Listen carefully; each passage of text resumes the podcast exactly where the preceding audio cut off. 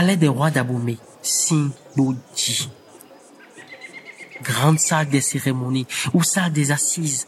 Un trône au milieu de la pièce.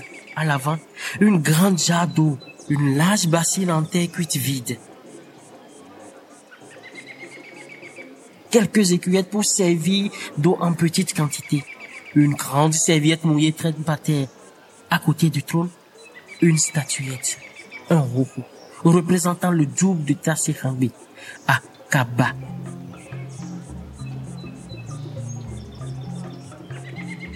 Dossier entre dans la pièce. Lentement, elle embrasse les différents éléments qui s'y trouvent, passe en revue en les touchant. La jarre d'eau, le trône, puis la serviette mouillée qu'elle presse sur son corps, en sent le parfum. Abandonnant le tout, elle remarque la statuette et se précipite sur elle.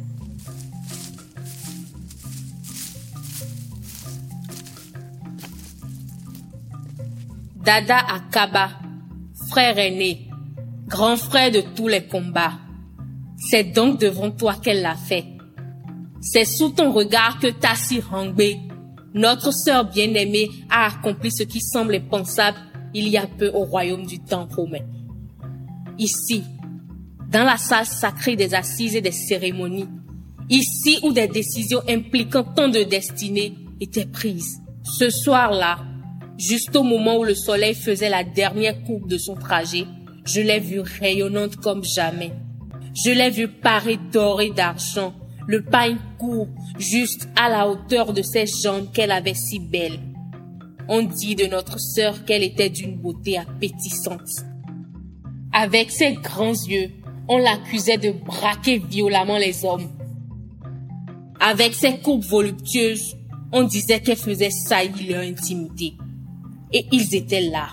Ce soir-là, c'est mal, ministres, chefs de province, prêtres de couvent, venus assister à la fameuse réunion où elle avait décidé d'annoncer son abdication.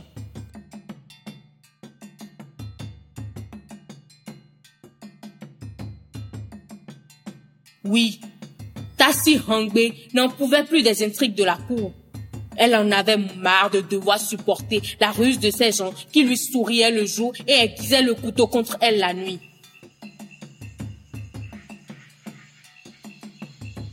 Ce soir-là donc, la reine Hangbe s'était levée du trône et s'était dévêtue devant tous. Elle avait d'abord enlevé son bustier, un simple fil dénoué dans le dos, et ses seins ces magnifiques pamplemousses s'étaient étalés sur sa poitrine dans leur opulence insolente.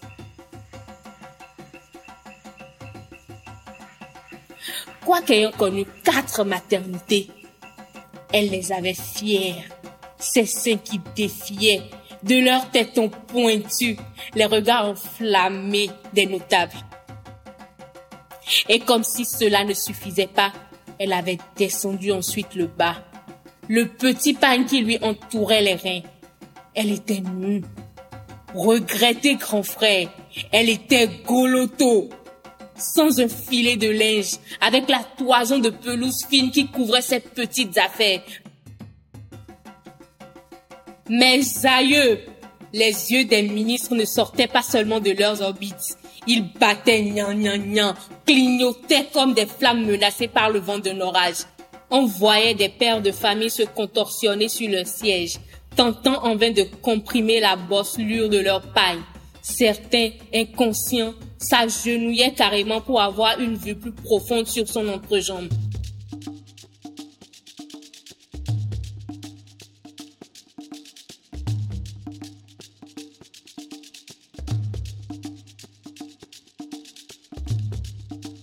Tassi Hangbe, elle, était sereine et même froide.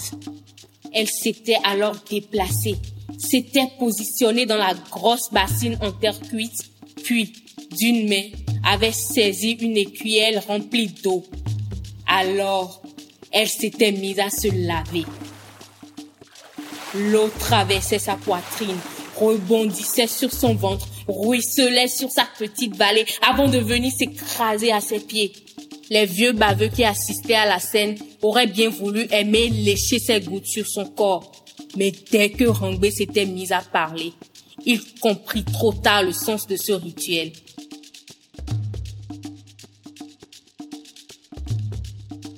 Oui, Hangbe voulait se laver des souillures que tous ces gens lui avaient jetées du fait de son statut de reine.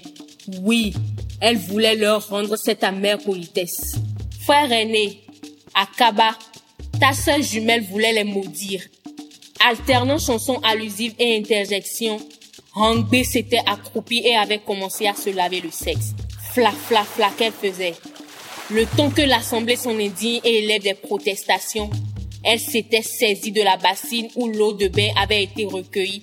Puis, on avait arrosé l'assistance avec. Les notables voulaient fuir.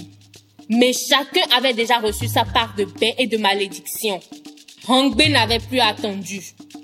Ainsi accompli, son acte lui enlevait du cœur les violentes amertumes qu'elle avait accumulées tout au long de son règne. Dada Akaba, frère aîné, frère si tant regretté, penses-tu que les temps romains nous retiendront ce nom? Penses-tu que, dans les chroniques des Panlingans, on lui ferait honneur Chanteuse à la voix d'or, premier capitaine en jupe de l'armée, elle avait tout pour plaire, pour mener le royaume vers de grands destins. Mais les hommes, ces fameux neuf pères de côtes, en avaient décidé autrement.